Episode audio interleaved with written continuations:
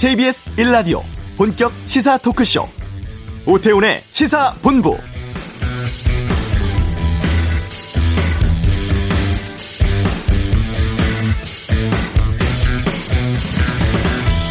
전국 곳곳에서 오늘 대학 수학 능력 시험 치러지고 있습니다. 코로나 확산으로 수능 분위기도 많이 달라졌습니다. 후배들의 떠들썩한 응원도 사라졌고 가족들도 수험생 배웅만 하고 바로 발길 돌려야 했죠. 이 확전 확진 판정 수험생들은 이 시각 병원이나 생활치료센터 등에서 시험 보고 있습니다. 우리 수험생들 아, 가림막 설치된 책상에서 시험 내내 마스크 쓰고 시험 봅니다. 오전에 국어 수학 시험 끝났고 지금 점심 시간인데요. 다른 곳으로 이동할 수도 없고 개인 자리에서 직접 가져온 물과 도시락만으로 식사해야 합니다. 이 시간에 교실 환기도 실시한다고 하는데 수험생들 올해 공부하기도 어려웠을 텐데 시험 날까지도 신경 써야 할 게 많아서 마음이 좀 안타깝습니다. 최선 다했을 우리 수험생과 그 가족들 고생 많으셨고 마지막까지 힘내시길 바랍니다. 오태훈의 시사본부 11명의 사상자가 발생한 경기도 군포 아파트 화재 현장 감식이 있었습니다. 이슈에서 살펴보겠습니다. 이번 주 한반도는 북한의 코로나 상황 어떤지 짚어보겠고요. 2부 각설하고 내일 예정되어 있습니다. 윤석열 검찰총장 징계위원회 상황, 또 정부의 부동산 정책 논란 등 최근 정치권 이슈에 대한 다양한 입장 살펴보도록 하겠습니다. 세상의 모든 리뷰도 준비되어 있습니다. 오태훈의 시사본부 지금 시작합니다. 네, 지난 화요일이었습니다. 경기도 군포시의 한 아파트에서 불이 났고 4명이 숨지고 7명이 다쳤습니다.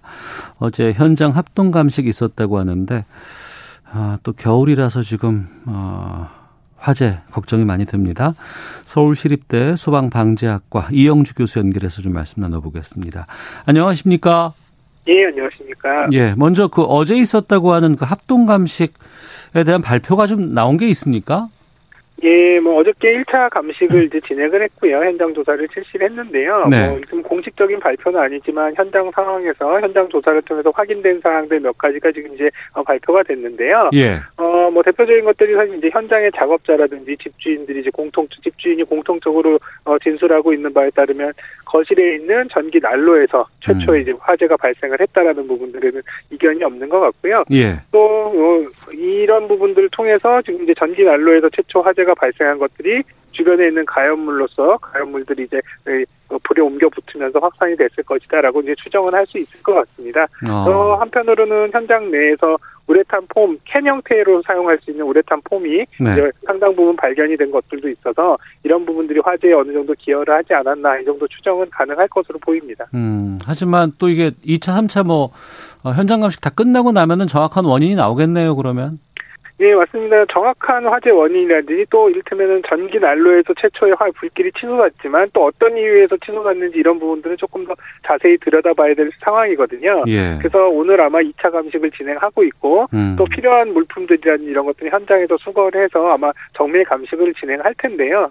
이러한 부분들이 정, 어느 정도 확인이 된 다음에 정리가 되려면 최소 2, 3주에서 한 달 정도는 걸리지 않을까 이렇게 예상이 됩니다. 그렇군요. 그러니까 이번이 생활 현장에서 불이 난 게 아니고 인테리어 공사 현장에서 불이 났다면서요? 예, 맞습니다. 예, 어. 아파트에서 지금 안쪽 지금 내부의 인테리어 공사, 네. 리모델링을 하는 작업 과정이었던 것으로 그렇게 이제 확인이 되고 있습니다. 아파트에 보면 엘리베이터에 많이 붙어 있어요. 몇 층에서 인테리어 공사 며칠 날 합니다. 뭐 시끄럽더라도 양해 바랍니다라는 것들 많이 붙어 있고 인테리어 하는 것 주변에서 흔히 접할 수 있는 건데 그런 공사하다가 불이 나는 경우가 있습니까? 어, 지금 이제 소규모 현장에서의 이런 인테리어 공사 중에 화재 같은 경우는 상당히 이제 빈번하고요. 또 어. 우리가 많은 보도를 통해서 알게 된 이런 대형 공사 현장에서 이제 대형 화재 피해들이 상당히 큰 화재들도 올해 뭐 이천 화재도 그렇고요. 네. 이런 경우도 빈번하게 발생을 하는데요. 음. 다만 이제 이런 소규모, 어, 이를테면 세대 단위로 한다거나 작은 사업장 같은 경우 이제 리모델링 공사 같은 경우에는 대규모 현장에 비해서 안전 관리라든지 이런 부분들이 다소 좀 소홀할 수 있는 부분들 이런 부분들이 있고요. 네. 또 이렇게 세대 내에서 인테리어 공사를 하는 경우에 특히 이제 지금처럼 추운 겨울 같은 경우에는 환기라든지 이런 것들이 이제 제대로 안 되는 상황에서 음. 다양한 여러 가지 작업들 뭐 도색 작업이나 도장 작업 또 뭐 절단 작업이라든지 뭐 여러 가지 이런 작업들이 동시에 이루어지는 이런 상황들 네. 이런 부분들은 상당히 좀 위험한 이런 상황들이라고 볼 수 있거든요. 음. 그래서 소규모 현장이라 하더라도 안전에 대한 부분들을 특히 화재 안전에 대한 부분들을 충분히 좀 고려를 하면서 공사를 진행해야 될 필요성이 더 높다라고 보겠습니다. 네. 뭐 집에 뭐 화장실 고친다거나 아니면은 샤시를 단다 거나 아니면 뭐 여러 가지 뭐 새롭게 벽을 만든다거나 아니면 벽을 없앤다거나 이런 소규모 공사들 종종 하거든요. 네. 이런 거 하다가 어떤 것들 좀 챙겨봐야 하고 이번에 보니까 뭐 우레탄 폼 같은 것도 불이 날 때 이게 좀 어, 문제가 될 수도 있다고 하는데 어떻습니까? 예, 이번에 또 많이 얘기가 된 것들이 이제 우레탄 폼에 관련된 부분들이 또 다시 또 얘기가 되는데요. 네. 근데 이제 우리가 이전에 어 뭐 대형 냉동 창고에서의 우레탄 폼 화재 뭐 이런 것들과는 조금 이제 좀 결은 다릅니다. 네. 어 가정 내 이런 이제 소규모 공사에서 또 이제 이 화재가 발생한 세대 내에서 이제 세시 교체 작업들을 하고 있었던 와중으로 본다면 네. 아마도 이제 단열재로서 벽면 전체에 이런 우레탄 폼을 더 도포하는 이런 과정은 아니었고요. 음. 아마도 이제 창틀을 설치하고 그 벽체랑의 그 틈새 부분 있잖아요. 예, 예, 예. 이런 부분들을 아마 이제 채우는 그런 어. 틈새를 메우기 위한 방법으로 이제 우레탄 폼을 사용하는 경우가 많거든요. 예. 왜냐하면 우레탄 폼 같은 경우는 이제 부풀어 오르기 때문에 채움을 굉장히 잘할 수 있다라는 부분, 음. 또 하나 우레탄 폼 자체가 단열재로서 또 단열 성능이 있다라는 부분들로 봤을 때 이런 틈새를 메우는 작업에 이제 사용됐을 가능성이 높은데요. 예. 어찌됐든 간에 이렇게 이제 소량으로 사용됐다 하더라도 화재가 발생해서 이런 우레탄 폼이 이제 가연물로서 작용하는 경우에 굉장히 많은 연기와 또 위험성을 동반할 수 있다라는 점은 뭐 이번 화재에서도 확인이 된 상황들이고요. 또 한편으로는 여기 이제 좁은 공간에서 공사를 하다 보니까 아마도 이제 이런 우레탄 폼 이외에도 아마 이 리모델링을 위한 여러 가지 건축 자재들 같은 것들도 아마 있었을 것으로 보이는데요. 네. 이런 것들이 화재가 발생하면서 굉장히 좀 빠르게 연소 확대가 이루어지는 이런 원인이 되지 않았나라고 생각이 됩니다. 네. 실시간으로 그 영상 본 분들이 꽤 계세요. 그 보니까 연기가 상당히 많이 나던데 이게 그럼 우레탄 폼 때문으로 추정됩니까? 교수님? 이영주 교수님? 안 들리세요? 아, 전화가 잠시 끊어진 것 같은데 다시 한번 좀 연결을 해 보도록 하겠습니다. 서울시립대 소방방재학과 이영주 교수 연결해서 지난 화요일이었습니다. 경기도 군포시의 아파트에서 불이 났던 것, 아, 정확한 화재 원인 무엇인지, 또 지금 겨울이기 때문에 여러 가지 화재에 대해서 좀 주의할 점들 챙겨봐야 될점 여쭤보다가 지금 중단이 됐는데요. 우선 지금 보게 되면은, 어, 생활 현장에서 불이 난 것이긴 합니다만 생활상에서 난 건 아니고 인테리어 과정에서 좀 불이 난 것으로 좀 보곤 있습니다. 교수님. 예. 예, 들리세요? 예, 잘 들립니다. 예, 예. 예. 그 현장에서요. 예. 폭발음이 들리기도 했다고 하는데 이건 왜 그렇다고 보십니까? 당시에 작업하시던 작업자들 진술에 의하면 전기 난로가 불꽃이 치솟으면서 네. 통하는 이제 폭발음이 같이 있었다는 진술도 있었고요. 예. 또 한편으로는 화재가 이제 그 내부에서 확산이 되면서 이 안에 뭐 이 스프레이 형태로 사용되는 우레탄 폼 캔이라든지 어. 또 가정 내에서 사용하는 스프레이 폼 뭐 이런 여러 가지 용 작은 소형 용기들이 있거든요. 예. 이런 것들이 이제 화재에 노출되면서 폭발해서 연속적으로 이제 폭발하는 이런 상황들이 발생했을 것으로 보이거든요. 네. 다만 이제 최초의 뭐 유기 유기용제나 유증기에 의한 이제 큰 폭발이라든지 이런 부분들로 발생한 것은 아닌 것으로 이렇게 추정이 됩니다. 음. 이번에 불난 지 30분 만에 진화는 됐다고 하거든요. 네. 근데 지금 사상자가 꽤 많이 나왔습니다. 네 분이 돌아가셨고 일곱 명이 다쳤는데 네. 왜 이렇게 인명 피해가 컸을까요?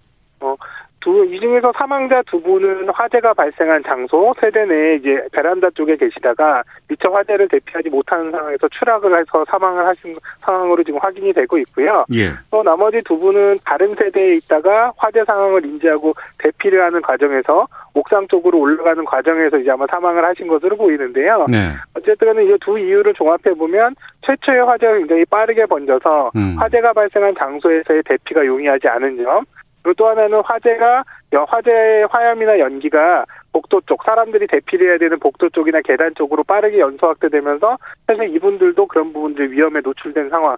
그래서 이 부분은 화재 확산에 대한 부분들이 이제 구획이라든지 또 연소 확대에 대한 방지가 충분히 되지 않아서 어, 이런 이제 위험한 또 상황, 또 혹은 사망자가 많이 발생한 상황으로 되지 않았나 생각이 됩니다. 네. 인테리어 공사를 했던 그 세대 윗집, 그 윗집들이 상당히 위험해 보이더라고요. 불길도 계속해서 위로 올라가고 있고, 연기도 계속해서 올라가고 있고.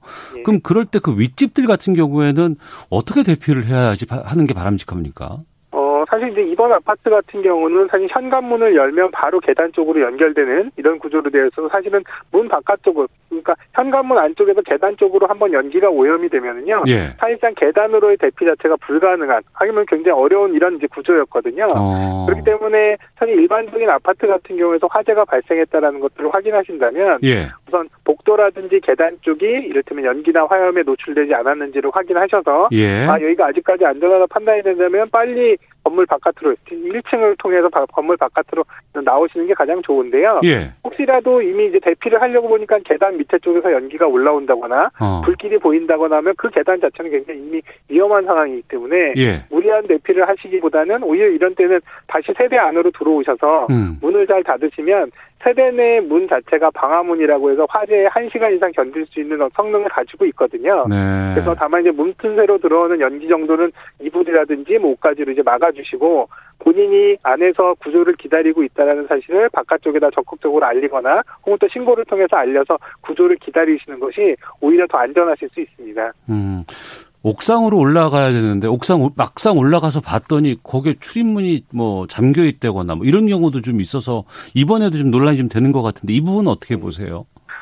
지금 옥상의 출입구에 관련된 문제는 화재 안전 측면에서 옥상으로 대피를 한다라는 측면에서는 항상 열려두는 게 맞는데요. 네. 또 방범이나 보안 측면에서는 또 잠궈두는 게 또 안전하다고 생각하는 이런 부분들이 서로 이제 어, 양립하는 이런 상황이거든요. 네. 그래서 사실은 이제 안전 측면에서는 개방이 되는 게 좋기 때문에 비상시에만이라도 열릴 수 있는 구조, 그리고 음. 평상시에는 닫혀서 있더라도 비상시에는 이 부분이 이제 잠금이 해제될 수 있는 이런 구조로 하게끔 네. 법으로도 이런 부분들을 정하고 있거든요. 어. 아마 이제 2010 2016년 이후에 이런 부분들이 정해졌기 때문에 네. 그 이전에 이런 부분 시설 이 자동 개폐 장치라고 하는 이 장치가 설치되어 있지 않은 아파트나 이제 세대 같은 경우는 사실 이제 권고를 하는 수준으로 이런 부분들을 이제 개도하는 이런 수준인데요. 음. 어쨌든 간에 화재 안전을 위해서 대피를 위해서는 이런 문들이 이제 비상시에라도 쓸 수 있게끔 관리되고 또 열릴 수 있는 구조로 되는 게 맞다고 보고요. 네. 다만 또 한편으로는 이용자 이 그 건물에 살고 계시는 또 이제 이 거주자분들도 옥상에 대피하는 과정에 대한 부분들, 옥상이 이를테면 출입문에 열리는 구조가 어떻게 되어 있는지, 음. 또 어떤 식으로 접근이 가능한지, 또 이런 부분들을 사전에 좀 충분히 숙지를 하실 필요도 있다라고 생각이 됩니다. 네, 그것도 좋겠습니다만 또 한편으로는 인테리어 공사하시는 분들, 물론 네. 이분들이 소규모 이제 업체기 때문에 뭐 인원들이 많지는 않을 것 같습니다만, 그래도 이 공사를 시작하기 전에 여러 가지 어, 문제점들이나 좀 보안 장치 같은 것들을 미리 확인하고 하는 게 바람직하지 않겠나 싶거든요.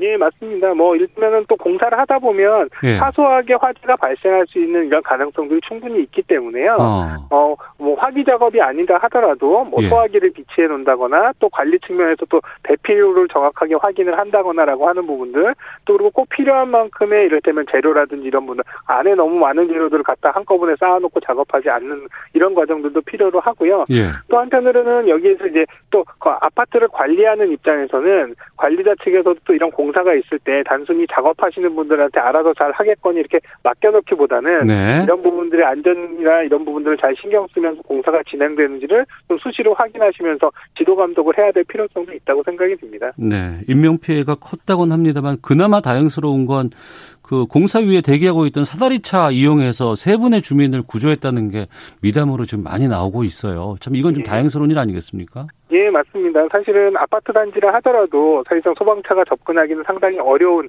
이런 경우들이 많이 있거든요. 예. 그래서 만약에 소방차가 출동을 했다 하더라도 이렇게 신속하게 인명 구조를 할 수 있었을까라고 하는 부분들은 조금 더 어, 고민을 해볼 필요가 있고요.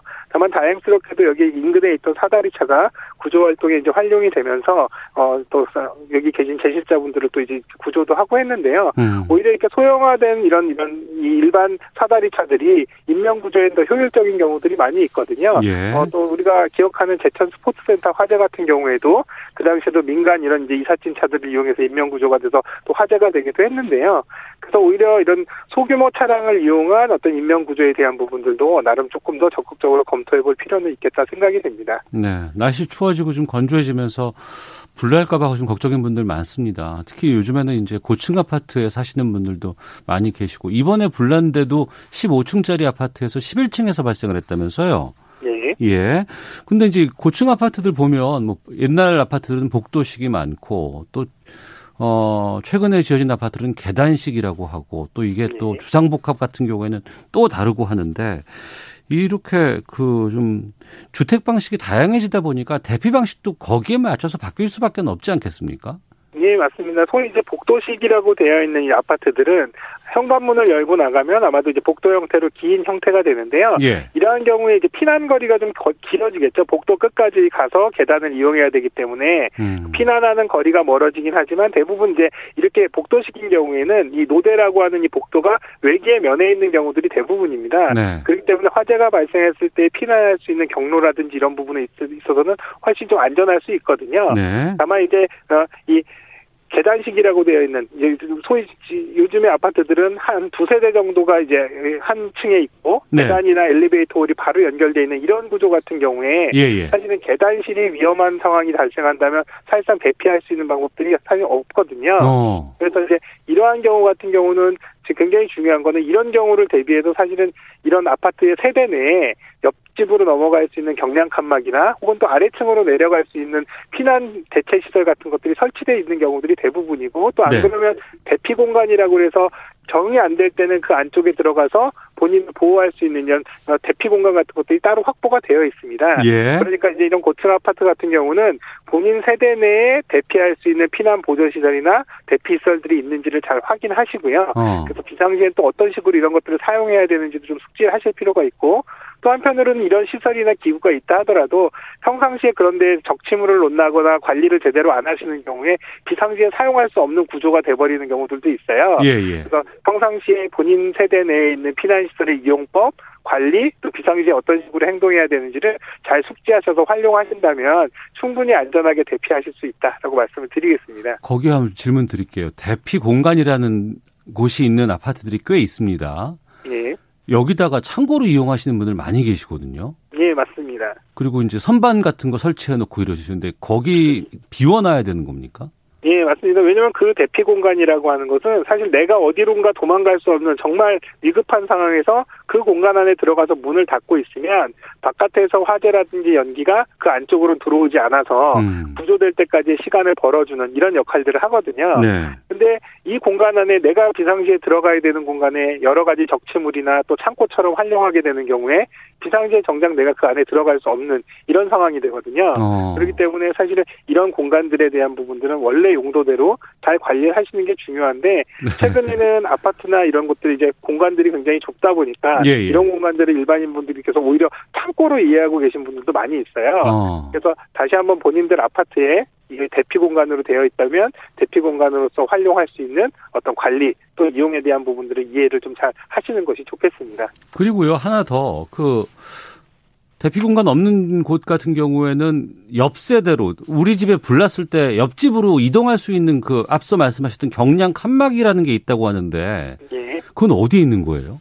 어, 경량 칸막이 같은 경우는 대부분 실내에는 없고요. 예. 대부분 이제 본인의 거실 발코니나 아니면은 방에 붙어 있는 발코니에서 어. 옆 집의 발코니와 만나 있는 부분이 경량 칸막이로 되어 있는 구조들이 있습니다. 예. 그 경량 칸막이로 되어 있는 구조 같은 경우는 비상시에 그 경량 칸막이를 뭐 발로 차거나 강한 힘을 줘서 치면 부서지면서 옆집으로 넘어갈 수 있는 구조가 되거든요. 아 그래요? 그래서 예 근데 모든 모든 아파트들이 다 경량 칸막이로 되어 있는 건 아니고요. 예, 예. 경량 칸막이를 적용한 아파트들이 있거든요. 음. 그래서 이것도 중요한 건 본인의 아파트 세대에 경량 칸막이가 되어 있는지를 우선 확인하시는 게 좋겠고 네. 또 경량 칸막이를 비상시에 부시려면 그 앞쪽 공간이 사실 별도의 다른 공간으로 사용되지 않게끔 거기도 또 참고로 쓰면 안 되겠군요. 예 맞습니다. 그러면 어. 저 우리 집만 그런 게 아니라 또 옆집에서도 그 공간에 또 다른 아. 것들을 놓고 쓴다면 내가 아무리 우리 집 쪽에서 부심을 하더라도 반대쪽에서 사용을 못 하니까요. 예, 예. 양집 다 이런 부분들이 잘 관리가 돼야 될 필요성이 있거든요. 어. 예, 그래서 이것도 마찬가지로 경량 칸막이의 사용법 또 옆집이나 우리 집이 서로 공유해야 되는 부분이니까 비상시에는 예. 그런 부분들에 대한 어떤 관리 이런 부분들 좀 충분히 잘 이루어져야 되는 그런 필요가 있습니다. 알겠습니다. 잘 챙겨봐야 되겠고요. 끝으로 좀 화재 예방하기 위해서 우리가 좀 어떤 거 좀 신경 써야 할지 끝으로 짧게 말씀 좀 부탁드리겠습니다. 예, 뭐 겨울이 라서 사실은 가장 가정 내에서 가장 많이 화재가 발생하는 경우가 사실 부주의거든요. 네. 부주의라는 건 우리가 조금만 더 관심을 가지고 또 세심하게 신경을 쓰다면 화재를 획기적으로 좀 줄일 수 있다라는 또 이런 긍정적인 부분들도 있기 때문에요. 우리가 항상 화기를 사용하거나 집에서 여러 가지 전기기기를 사용할 때도 사용법이라든지 또 이런 부분들에 대한 적정한 용량 또 우리가 항상 조심하면서 사용을 한다면 네. 어, 이전보다는 좀 더 안전하게 사용할 수 있을 겁니다. 알겠습니다. 자, 큰 도움 됐습니다. 오늘 말씀 고맙습니다. 네, 감사합니다. 예, 서울시립대 소방방재학과 이영주 교수 연결해서 말씀 나눠봤습니다. 아, 중간에 전화 연결 상태가 좀 매끄럽지 못했습니다. 청취자 여러분들께 양해 말씀 드리겠습니다. 이 시각 교통 상황 살펴보고 헤드라인 뉴스 듣고 오겠습니다. 먼저 교통정보센터 임초희 리포터입니다. 네, 이 시각 교통 정보입니다. 수험생들, 수험생들도 지금은 점심시간인데요. 잠시 후 1시 10분부터는 3교시 영어 시험이 치러지겠고요. 특히 영어 듣기 평가가 진행되는 1시 10분부터 35분까지 25분 동안은 시험장 주변 자동차, 경적 등으로 인한 소음 발생이 없도록 수험생들을 배려해 주시기 바랍니다. 지금은 차량 이동이 많지 않아서 고속도로 소통은 대부분 구간에서 원활한데요. 다만 중부내륙 고속도로 창원 쪽 장현터널 부근에서 사고가 발생해서 일시적인 차량 전면 통제가 이루어지고 있고요. 뒤쪽으로 차들이 그냥 서 있는 상황입니다. 서울 시내는 강변북로 일산 쪽 원효대교 부근 4차로에서 작업 중이라 한남대교부터 영향받고 있고요. 반대 구리 쪽으로는 난지나들목에서 서강대교까지 정체인데요. 이 사이 양화대교 중간 차로에서 사고가 발생했습니다. 주의해서 지나시고요. 이후 원효대교부터 한남대교, 차선 작업 중인 성수대교 부근에서 영동대교 쪽으로 이동이 어렵습니다. KBS 교통정보센터였습니다. 헤드라인 뉴스입니다. 어제 국내 코로나19 신규 확진자는 540명으로 이틀 연속 500명대를 기록했습니다. 국내 발생 516명 중 서울이 260명으로 가장 많았고 경기가 137명, 인천 22명 등으로 수도권이 전체 확진자의 약 81%를 차지했습니다. 2021년 수능 출제위원장인 민찬홍 한양대 교수가 올해 재학생들이 코로나19로 인해 학습에 어려움을 겪었다는 사실을 고려해 문제가 어렵다는 인상을 받지 않도록 주의를 기울였다고 밝혔습니다. 민주당 김태년 원내대표는 어제 여야 합의로 법정 시한 내 내년 예산을 통과시켰다며 이제부터 국회는 입법의 시간이라고 강조하면서 공수처법과 공정경제 3법 등의 법안을 오는 9일 정기국회 내에 처리하겠다고 말했습니다.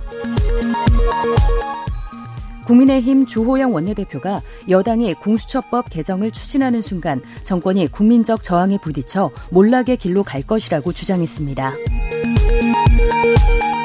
우리나라 외환 보유액이 올해 초 코로나19 영향으로 큰 폭으로 줄었다가 4월에 증가세로 돌아선 뒤 최근 한 달 사이 100억 달러 가까이 늘면서 10년 만에 가장 큰 증가폭을 기록했습니다. 지금까지 라디오 정보센터 조진주였습니다.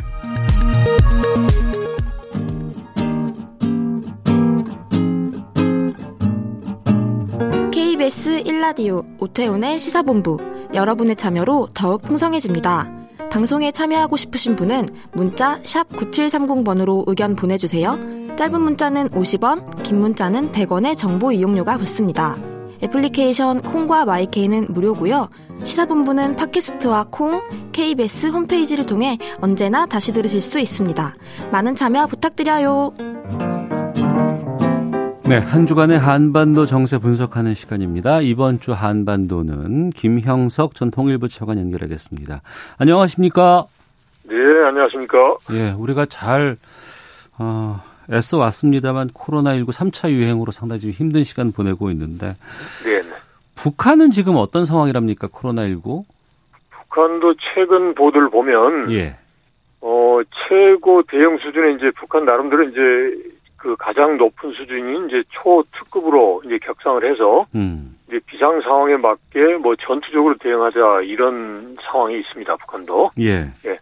그래서 그걸 좀 구체적으로 보면 이제 북한이 공개한 걸 보면 코로나에 대응하는 것은 뭐 1단계가 있고 1급이 있고 특급, 초특급인데 우리로 음. 하면 우리가 이제 3단계로 나눠서 하지 않습니까? 그래서 예. 1급의 경우는 이제 가능성이 있다라는 거고 그러니까 이제 뭐 제한을 하는 거겠죠. 음. 그다음에 특급에 해당 경우는 실제로 발생을 했고 그래서 해당 지역을 이제 봉쇄하는 건데 초특급은 이제 그보다 더 높은 단계의 대응으로 이제 치명적이고 파괴적인 재앙이 초래될 가능성이 있다라고 해서 뭐 지상과 해상, 공중의 모든 공간을 이제 봉쇄를 하고 음. 그리고 일체의 모임이나 이런 걸 이제 어 중단하는 이제 그런 상황인데요.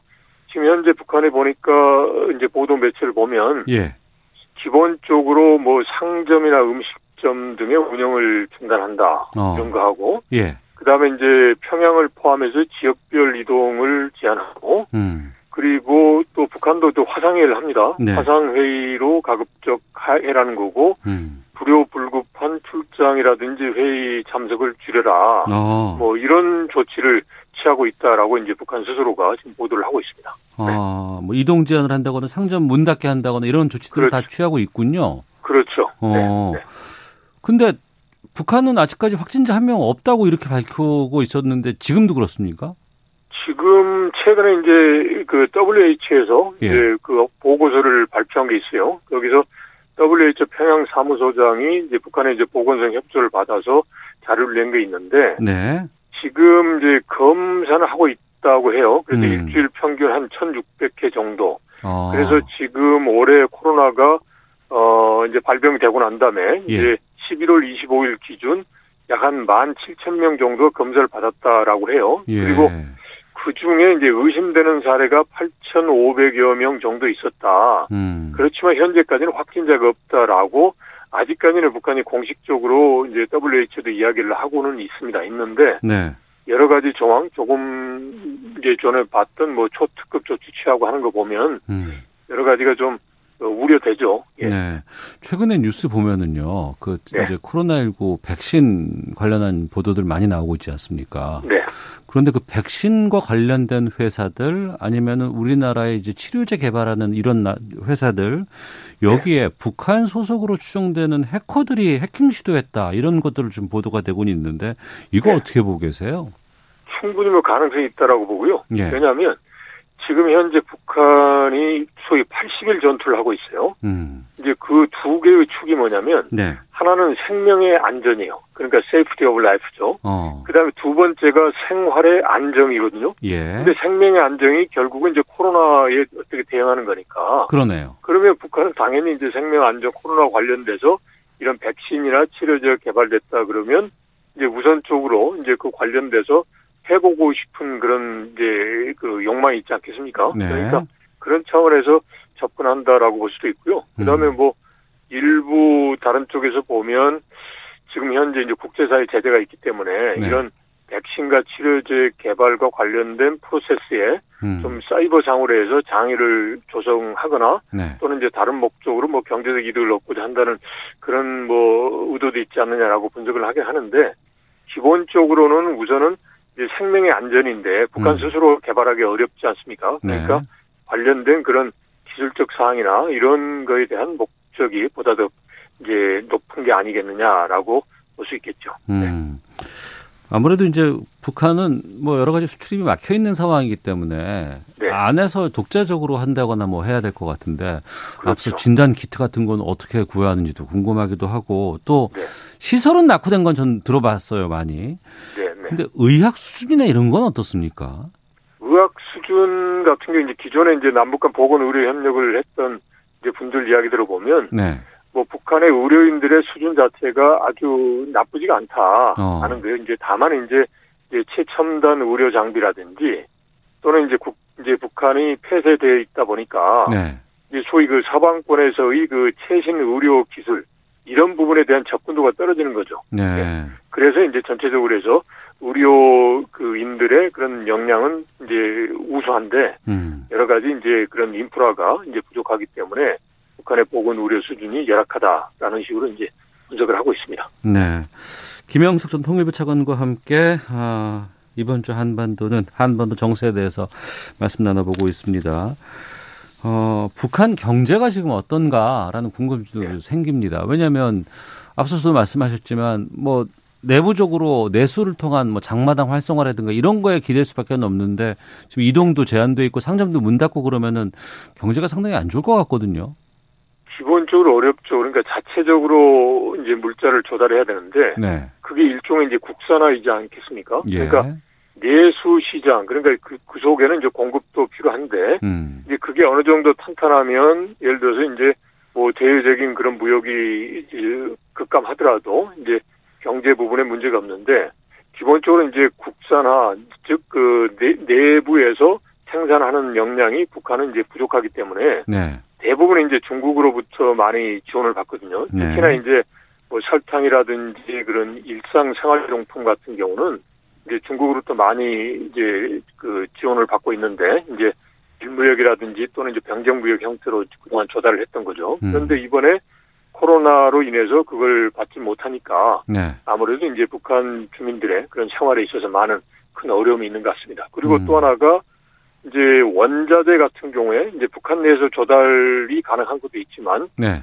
외부로부터 조달을 해야 되는데 그게 되어야만 뭐 예를 들어서 기계 부품 같은 경우도 마찬가지예요. 그게 음. 돼야만 이제 북한의 공장들이 이제 가동이 될 수 있는데 네. 그게 어렵기 때문에 이제 북한 내 공장의 가동률도 지금 현재 전문기관의 분석을 보면 이제 지금 김정은 위원장 시대 들어와서 가장 최저다 뭐 그런 평가도 있습니다. 음. 네.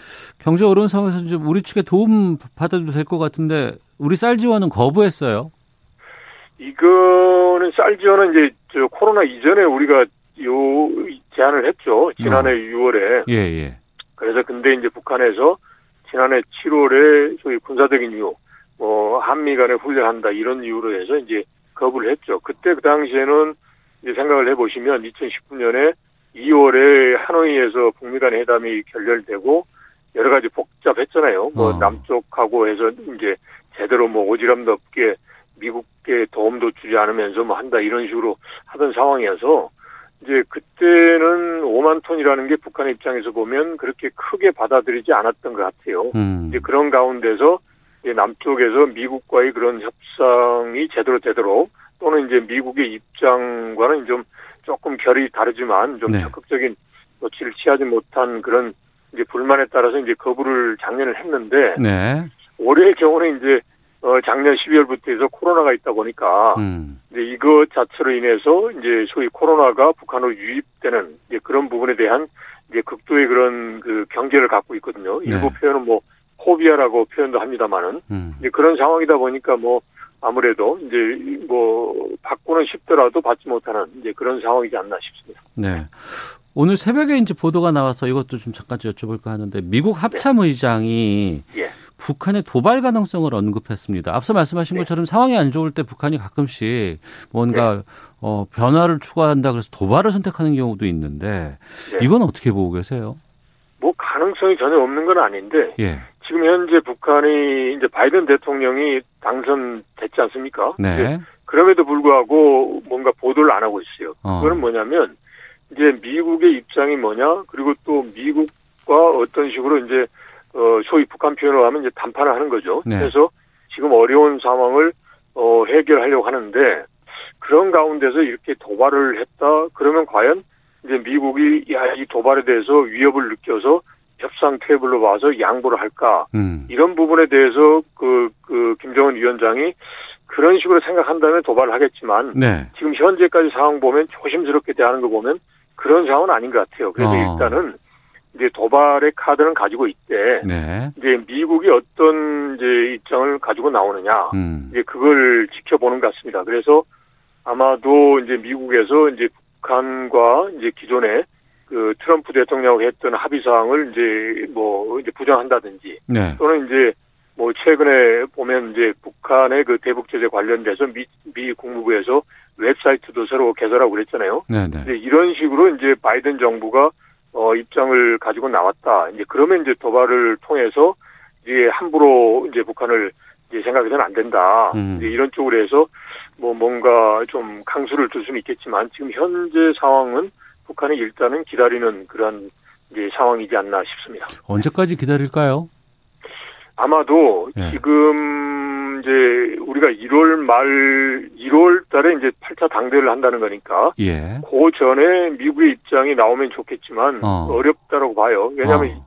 1월 20일 미국이 이제, 새로운 예, 신정부가 예, 예. 그렇습니다. 출범하잖아요. 그러니까 신정부 출범 이후에 그 2월까지 보면 이제 어. 한미 합동 군사훈련 이런 부분이 있거든요. 그래서 음, 1월 20일 이후에 2월 한 중순까지는 기다려보지 않을까 알겠습니다. 싶기도 합니다. 예. 김영석 전통일보 차관과 함께했습니다. 고맙습니다. 네, 고맙습니다. 예, 잠시 후 2부 각설하고 내일로 다가온 윤석열 총장의 징계위에 대해서 살펴보도록 하겠습니다. 2부에서 뵙겠습니다.